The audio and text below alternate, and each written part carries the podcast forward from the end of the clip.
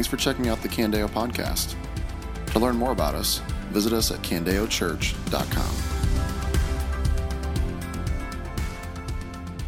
John 9, 1 through 41.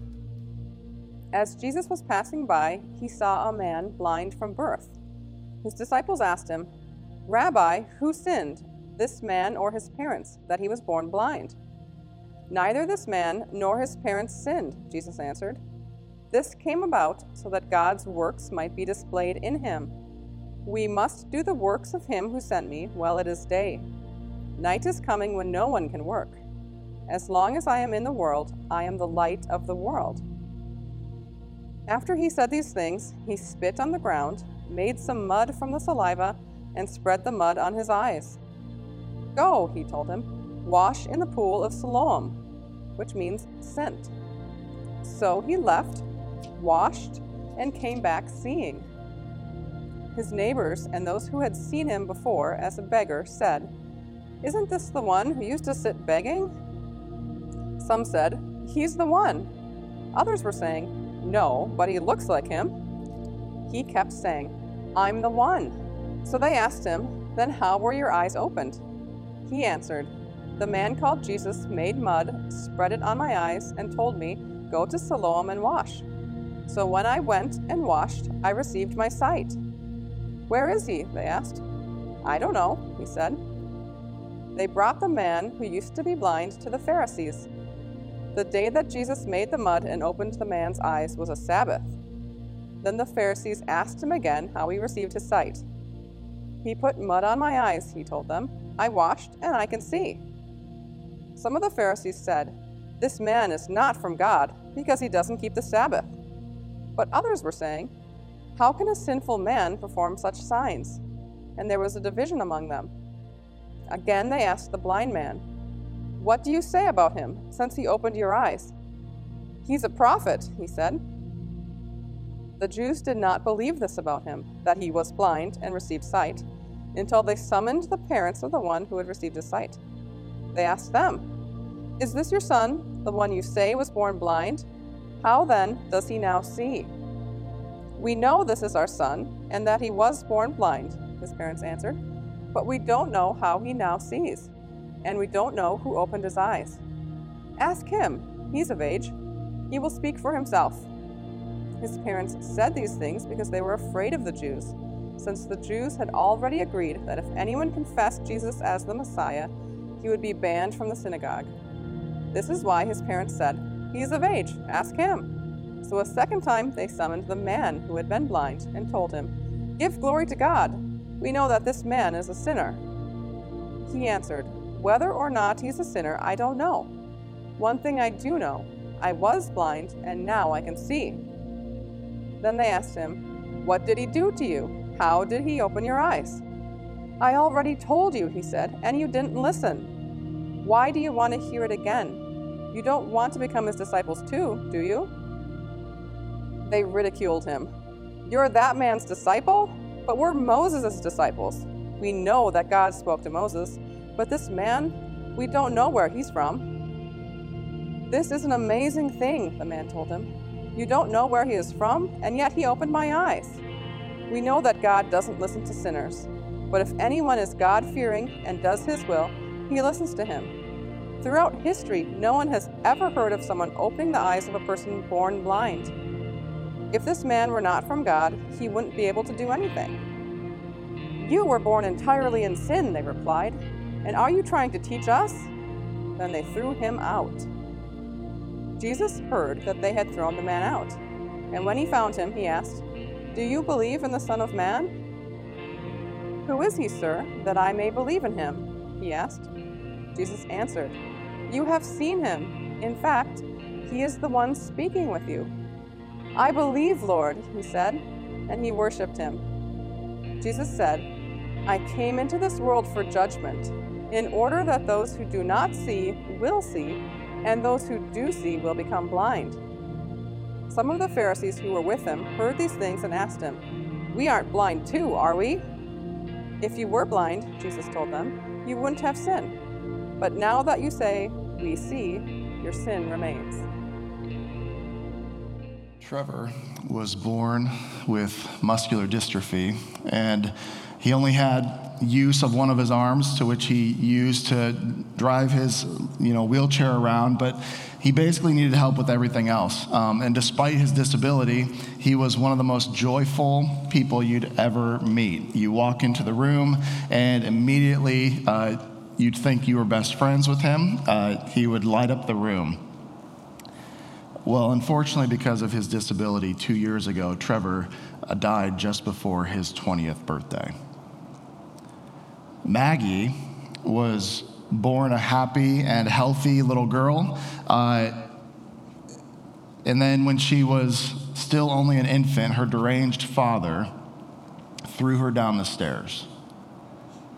And today, Maggie sits in a wheelchair, unable to speak, unable to see, unable to do anything for herself, confined to a wheelchair. These were just a couple of the people that my wife served while she worked at a school in Chicago for children with severe and profound disabilities. And the reality this morning is that you don't have to have worked in a place like that to look around. If you just take a second, you don't have to look too far to find suffering in our world to find pain, to find suffering, to find things that make us throw up our hands and ask the question, why God? Why? Why is this happening? Why the genocide in Myanmar that continues to this day? Why the 2 million deaths as a result of COVID over the last year? Why the cancer treatment? Why the cancer diagnosis and the ensuing treatment? Why the, why the crushing depression from social distancing? Why the pain? Why the suffering? Why the parent whose sickness progressed too quickly, and why the child whose life ended too soon? It's the problem of pain. If God is so good, why does he allow suffering? And if God is so powerful, why doesn't he stop it? Well, luckily for us this morning, what we have, what we see in the Bible, is a God who isn't unconcerned with suffering. He's not aloof, he's not absent, and he's not silent about suffering. And so, what we see here in John chapter 9 is Jesus tackling this problem. If God is so good, why does he allow suffering? If he's so powerful, why doesn't he stop it? Jesus tackles this problem. Now, John 9 begins sometime after the Feast of Tabernacles. We don't know exactly when, but sometime after this feast that we spent basically from November to last week on, uh, Jesus has now left and he's walking with his disciples and he comes across a man who was born blind. And his disciples ask him a kind of awkward question. you have to imagine that the, as they're walking by this guy, and they ask this question that he's still within earshot, right? Like he can still hear what they're saying. He's blind, not deaf. And here's what they say Rabbi, who sinned, this man or his parents, that he was born blind? Kind of awkward, right? Like you're standing in front of this blind guy and you're asking Jesus, Jesus, whose fault is it? Is this guy, is it, is it this guy's fault that he was born blind. Now you have to understand that at this time there was kind of a there was a view that even infants, you know, babies in the womb, they thought could still commit like volitional sin somehow. I don't know how I don't know how that necessarily happens. That uh, this wasn't like sin nature. This was like that somehow the baby like did something specifically sinful. So there was a view that if if somehow that happened in the womb, then, then the child would be born with some kind of ailment. Maybe he did something in the womb to cause his blindness. I suppose you could call this the, the guilt view of suffering. The guilt view of suffering. It's the view of suffering that most pain and suffering is a result of poor personal choices. It's the view of suffering that, uh, that you, you sleep in the bed that you made like that our choices and our decisions and our actions have consequences. And so, surely, if, if, you're, if you're experiencing pain, then you need to assess what you did to cause it, right? If you're suffering, then it's almost certainly your fault. Now, this, this, is the, this isn't uncommon, even in the Bible. If you go and read the book of Job, this was, in fact, the response of Job's friends, right? You remember the story of Job, where Job, uh, wealthy man, rich, you know, God has blessed him abundantly, and now all of his things have been taken away from him. His children are dead, his possessions are gone, and his friends, after a little bit of silence, which is a good thing to do when you're sitting with someone who's suffering, is to just be present, right? But his friends do a good job with that until they open their mouth and they begin to assert this guilt view of suffering. And they go, Job, surely if, if this if this has happened to you then you must have done something wrong surely you are the cause of your suffering it's the guilt view of suffering. And we modern people haven't really progressed all that far past Job's friends, right? I guess today you could call this the conservative view of suffering. The conservative response. It's, it's a response to suffering from a kind of view that has that has such a high value of individual freedom and personal responsibility that when someone is suffering, then it must be an indicator that they either did something they shouldn't have done or didn't do something they should have done. Is that your reaction to suffering this morning? Without knowing the situation, without really knowing the person at all, do you look at pain and suffering in the lives of other people and you immediately jump to what in the world did they do to put themselves in that situation? It's really kind of a Western form of karma, isn't it? What goes around comes around. But in one breath, so that, that's, that's the guilt view, that's the conservative view, we'll say. But in one breath, what, what Jesus' disciples express is also another view of suffering here they ask him, Who sinned, this man or his parents? Who sinned, this man, the guilt view, or his parents? You could say that this is the victim view. The victim view of suffering. It's, it's the view of suffering that, that if you are suffering, it's surely because it's the result of somebody else's wrongdoing. Not yours, somebody else's, right? That if you're experiencing pain, then you must be a victim of some sort of oppression, whether that's oppression from, a, from another person or oppression from a group of people or oppression from, a, from some sort of ambiguous system. I suppose you could call that view of suffering today, maybe the, you know, you could call it the victim view, maybe you could call it the liberal view of suffering the liberal response, where most, if not all, suffering is viewed through the lens of power. So if you are suffering, it's because you are being oppressed by somebody with more power than you. Or at least, maybe it's because you weren't, you didn't have an environment conducive to your success. And so you're, you're not maybe a victim to somebody else's power, but you're maybe a victim to your own environment, your own, your own situation, the, the thing that you have no control of or over, right? Like, like if only we change the situation, then, then your life, then you could be happy. It's the victim view. Now, notice that the disciples in their question had a basic assumption their basic assumption right here at the beginning was who sinned? Who sinned? It's the assumption that sin and suffering are always connected. Now, in one sense, this is true. In one sense, this is true because remember, before Genesis 3, things were great. That before the fall of humanity in Genesis 3, Pain and suffering did not exist, but because of Adam and Eve's rebellion against God and his good purposes, sin entered the world and suffering with sin. And so there is a sense that sin and suffering are connected. And there is absolutely a sense, and you, we see this all throughout Scripture. It's not just your own experience, we see this in the Bible that, that there is suffering that is a result of poor personal choices. That what you do actually does matter. And we also see that there is pain and suffering as a result of oppression, of powers at be exercising their authority, not for the good of the people below them, but to oppress them and to exploit them. We see that in Scripture and we see that in our world. But it isn't that simple.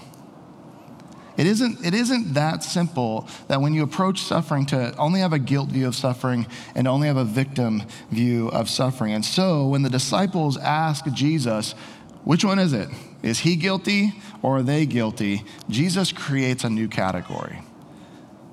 He creates a new category for us on how to think about pain and suffering. And it's, uh, we could call it the neither category or the so that category. Look at what Jesus says here in verse 3.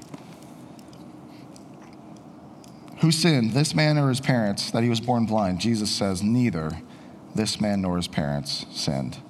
Jesus answered, This came about so that God's works might be displayed in him. In other words, the category that Jesus is creating right here in, res- in, a response to pain and suffering is that while all suffering is a result of sin in general, it isn't always a result of sin in particular. All suffering is certainly a result of sin in general, that we live in a fallen world, in a fallen state. But all suffering is not always a result of sin in particular. But instead, this came about so that God's works might be displayed in him. Don't miss this. Don't miss this. When they were looking for a cause, Jesus was looking to a purpose. When they were looking to a cause, Jesus was looking to a purpose. You see, the years of blindness for this guy, he was blind from birth, like the years of blindness, the years of sitting there listening to his friends play and never being able to join in. Because how are you going to catch that ball? You can't see it. The years of sitting there listening to his dad work in the garage, but never being able to learn the family business. Never. No, we see later on in this passage that this guy has now become a beggar. Like, apparently, his needs have exceeded his own family's ability to be able to take care of him, and now he is out on the streets begging because of his blindness. What Jesus is saying is that none of this was meaningless. That not one minute of this guy's suffering because of his blindness was meaningless, but it was so that God's works might be displayed in him. The question this morning for you is do you believe in the God of the so that's? Do you believe in the God of the so that's? See, it, it, for most of us, it isn't horrendous suffering that causes people to not believe in God. It isn't horrendous suffering, it's pointless suffering. See, we can understand if somebody suffers, you know, dramatically, if somebody even suffers to the point of death because they were trying to save somebody else's life. Like we can kind of wrap our minds around that because we can we can at least see a point to it. Like, oh, well they died, but it was because of this. Our issue isn't with horrendous suffering. Our issue is with pointless suffering. But do you see the problem with that? Do you see the problem with not believing in God because of pointless suffering? The problem is that for us to be able to say that any, any kind of suffering that we see is meaningless, that assumes that we have a, an infinite view. It assumes that we can see from, from the beginning to the end the point of everything. And therefore, if I can't find a reason for it, then there must not be a reason for it. Elisabeth Elliot, maybe some of you know that name. She tells a story of uh, some friends of hers who uh, she would go and visit her friends at this Welsh sheep farm. I practice saying that a lot because that's a tongue twister. Welsh sheep farm, Welsh sheep farm try it. So she went, she would go and visit her friends here and she would describe this scene. So her friend was a farmer and a shepherd. And every year he would have to take his sheep, and because sheep will get parasites like growing, you know, within their wool. And so what he would have to do is he would have to take these sheep and he would have to plunge them into a vat of antiseptic right? And so as, as they're kind of like walking up the ramp, uh, the sheep are, you know, flailing around. They don't know what's going on. He's grabbing them and then getting out. And then Mac, the sheepdog, is snarling at them to, you know, force them back in. And pretty soon, as they're kind of coming up and, and they try to spin around, John, John the shepherd grabs them and plunges them, ears, eyes, nose, everything, into this vat of antiseptic. And, and here's, here's what Elisabeth says as she describes watching this scene. She says, And as their Lord and Master was pushing their head under, drowning them at least as far as they could tell, their panicky little eyes would look over the edge of the vat, and it was easy to see what they were thinking. What is God doing? And isn't it true? That the distance in wisdom and knowledge and understanding between a sheep and its shepherd, that that distance is inf- infinitely greater between us and God. Church, just because you can't see the purpose of pain and suffering doesn't mean that there isn't one? Do you believe in a God of the so that's? Do you believe that there is a so that somewhere in your suffering? Do you believe in a God that is so in control of all things, from the greatest injustice to the, the greatest inconvenience, that he governs all things for the, for the glory of his name and the good of his people. That in fact, God is so in control that when you lost your keys this morning and you're kind of freaking out, you're like, I'm going to be late, like oh, that God is so in control of everything that your lost keys, even, have a so that, have a greater good for his glory and your good. That there's a so that for your difficult boss that there's a so that for your lost job. That there's a so that for your struggling marriage. There's a so that for your sick child, for your dying parent, for the cancer treatment that may or may not be working, for the chronic pain and for the sleepless nights. Do you believe in the God of the so that's? You see, instead of looking for the why in suffering, Jesus is telling us begin to look for the how. It's not a bad question to ask, why is this happening? But what Jesus is saying is that, is that there, there are greater categories than that, than that you sinned or that somebody else sinned, that there is a purpose for your suffering, that instead of asking, why is this happening, ask, how in the world could God possibly use this to display his glory and to work for my good? To open our eyes to see that there is another category. There's a God of the so that's. You see, most blind people can at least see a little bit of light. I didn't realize this. I thought if, if you're blind, then it's just utter darkness. In fact, most blind people can at least see light. And so, what happened here is Jesus, when he encounters this blind man and he spits in the, in the dirt, makes some mud, and puts the mud over his eyes, what's most likely happening at this point is that Jesus is actually making this guy's world darker. And what Jesus tells him to do is trust me in the dark. You thought that you were at your lowest of lows. Like you thought that just because you couldn't, like you were blind and you couldn't play with your friends, you couldn't learn the family business, you couldn't do anything, you're out here on the streets begging. You thought that, that you had hit rock bottom. In fact, you could actually go even lower than that. Here's some mud on your eyes. You can't even see light. Trust me in the dark. You see, trusting Jesus may mean that your world ends up getting darker. Believe in the God of the so that's, so that you can then trust Jesus in the dark. That you can walk in obedience in the dark. Brothers and sisters, this morning, obey in the dark. Trust Him in the dark. You know, you, if, if you're around here for a while, you, will often hear us talk about the sovereignty of God. That, that's kind of like a, that's a Bible word, you know, the sovereignty of God. What does that mean? That simply means that when we, when we say we worship a sovereign God, what that means is that we worship a so that's God. That's what that means. That God controls everything for His glory and for your good. Believe in the God of the so that's.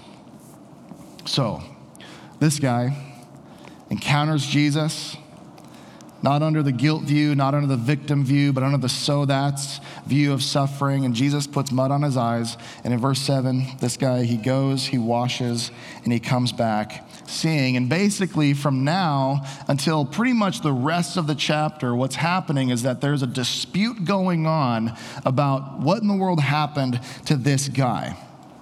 And it's almost like as, as, you, as you listen to Sarah read through it, and as you read through it again, it's as though what this guy says doesn't really matter. Because you see him explaining over and over and over again what happened, and they just refuse to believe him. Like, do you notice in the, in the passage that his description of what happened continues to get shorter? I imagine it's kind of what happens when I'm, I'm describing something over and over to my kids. Like, initially, it's kind of a detailed explanation. And then as I get more frustrated at their lack of understanding, I just like distill it down to its most basic words, right? Like, this is what's happening. Because what's happening in the mind of the audience here is that Jesus can't be who he says he is, and so he can't have done what you say he did. They had already made up their mind about Jesus. And so, this thing that Jesus did that is beginning to soften this guy's heart towards Christ is, in fact, the very thing that continues to harden their hearts toward Jesus. They've made up their mind. No story, no argument, no testimony, no nothing is going to change their mind about who Jesus is and what he did. Until eventually, this guy finally responds, I imagine in frustration in verse 32. When they say he can't, he couldn't, he can't be who he is, he can't have done what you say he did because this guy's a sinner. say that he's a sinner. And this guy says this, verse 32 Throughout history, no one has ever heard of someone opening the eyes of a person born blind. If this man were not from God, he wouldn't be able to do anything. But they made up their mind. In verse 34, you were born entirely in sin. Clearly, they had the guilt view of suffering. And, and are you trying to teach us? Then they threw him out. They look at this guy and they're like, dude, two minutes ago, you were blind. And surely it's because you did something to deserve it. And now here you are, like good for nothing sinner, trying to lecture us. And they throw him out. They excommunicate him from the religious and the social life of Israel. Like this, this is first century cancel culture, isn't it? Like you're, you're not saying what I want you to say, you're not believing what I want you to believe, and so just get out of here. They silence him. They silence the very witness that God, that, that could have been used to soften their hearts. It only hardens them. The real Jesus offended them and hardened their hearts toward them. You see, there's something really dangerous about coming to church every week. I don't mean physically, like we've got people who uh, really care about our physical safety here, but I mean spiritually. There's something incredibly spiritually dangerous about you coming to Candeo every week, and here's what it is. The danger is that no one remains neutral in hearing who Jesus is and what he has done. No one remains neutral. Like every week, when you walk into this building and you hear the message of Christ, it forces you to have a response. You don't remain neutral. E- even no response is a response. Apathy is a response. And what happens every time that you hear about the person and the work of Jesus Christ, he, Jesus said he is the light of the world. What happens every time you hear this message of Christ is that his light is either melting your heart like sunshine on a glacier, or it's hardening your heart like wet cement on a summer day. You are either becoming softer to Christ warmer to Christ as you continue to hear about Christ, or if that's not happening, then you are becoming harder toward Christ, colder toward Christ. The danger in coming to Candeo every week, to this church, to a church that preaches the gospel, that speaks from Scripture, is that you would hear the message of Christ and not respond, but be hardened in your unbelief but be hardened in your affections for this great and glorious Jesus Christ. See, what we have this morning is a dirty, blind reject and a bunch of squeaky clean religious people. Two kinds of people with two totally different responses. What caused one to be warm toward Christ and the other to be cold? Verse 39. Jesus said, I came into this world for judgment in order that those who do not see will see, and those who do see will become blind. What causes one person to be warm toward Christ and the other to be cold? Isn't it that the ones who receive Christ are the ones who actually see their need for him? That the ones who receive Christ actually see their need for him. Like this guy, day after day after day, born blind, day after day, he's sitting there going, I'm blind. I'm blind. I can't see anything. I can, I can hear stuff. I can maybe see some shadows, but I can't see anything. If I'm going to see, it's going to take a miracle. You see, it was his physical need that prepared him to see his greater spiritual need.